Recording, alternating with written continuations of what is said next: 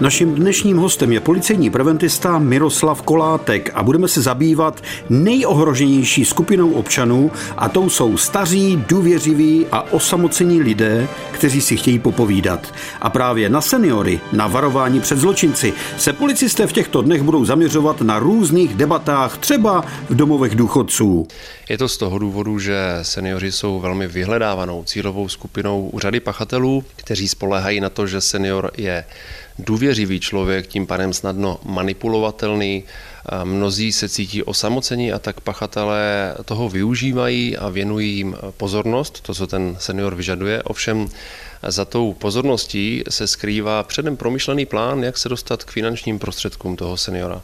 Právě proto za nimi chodíme a naším cílem je říct jim, jaké fígle, finty, lsti, podvody na ně pachatelé používají. Dá se takovému staršímu člověku, který má pocit, že sám všechno ví, všechno zná, že všemu rozumí, dá se mu vysvětlit, jak poznat, že ten, který za ním přišel, je zloděj, že je to lump, že je to podvodník? Určitě ano. Oni sami se v těch našich příbězích mnohdy vidí, protože když eh, třeba zmíníme nějaký příběh, tak eh, on řekne, ano, přesně tohle jsem zažil, takže spolu potom probíráme, jakým způsobem se měl třeba zachovat, eh, jakým způsobem se zachovat do budoucnosti. A senior je takový člověk, který je naslouchavý, a dá se mm, v podstatě i v tom jeho věku ho ještě spoustu věcí naučit. Já jsem jednou točil případ eh, starší paní, byla to architektka, a jí se stalo, že k ní přišli falešní elektrikáři a obrali ji o úspory, které tam měla doma. A ona nechtěla říct své jméno, aby náhodou se to nedozvěděli její děti, aby o ně nepřišla. Máte takové případy, kdy se eh, starý člověk stydí říct, že se nechal někým okrást, že sedl na lep podvodníkovi, aby o něho děti nepřestali mít zájem, protože už ty peníze nemá?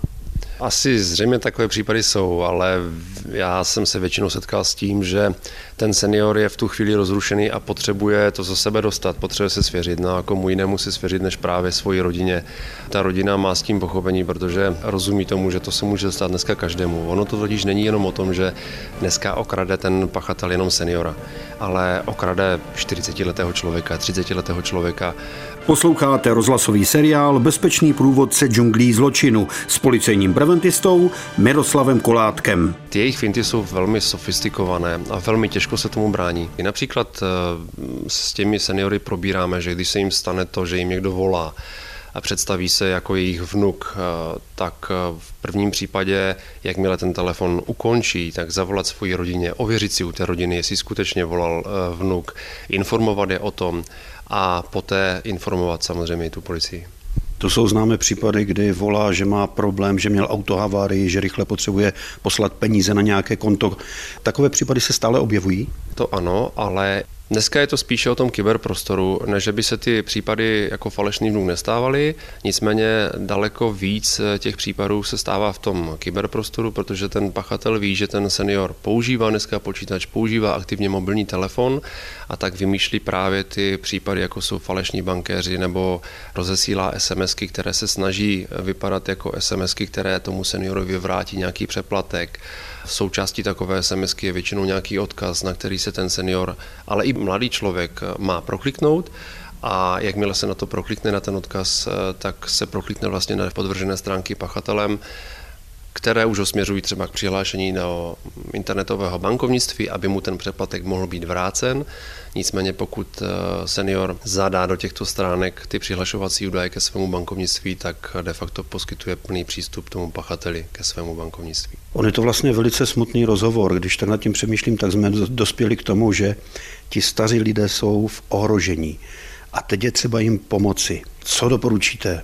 V prvním případě mm, vždycky spolu hovoříme o tom, že mm, ten hovor, pokud se mu cokoliv nezdá, se dá ukončit. V tom je dneska kouzlo toho eh, telefonování a je to velký rozdíl proti reálnému životu, kdy ten osobní rozhovor se velmi těžko ukončuje, když ten člověk stojí před vámi.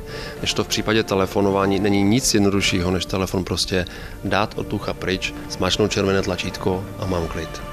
Bezpečný průvodce džunglí zločinu každý pátek po 15. hodině a v repríze každý čtvrtek v 18 hodin a 45 minut na vlnách Českého rozhlasu Ostrava.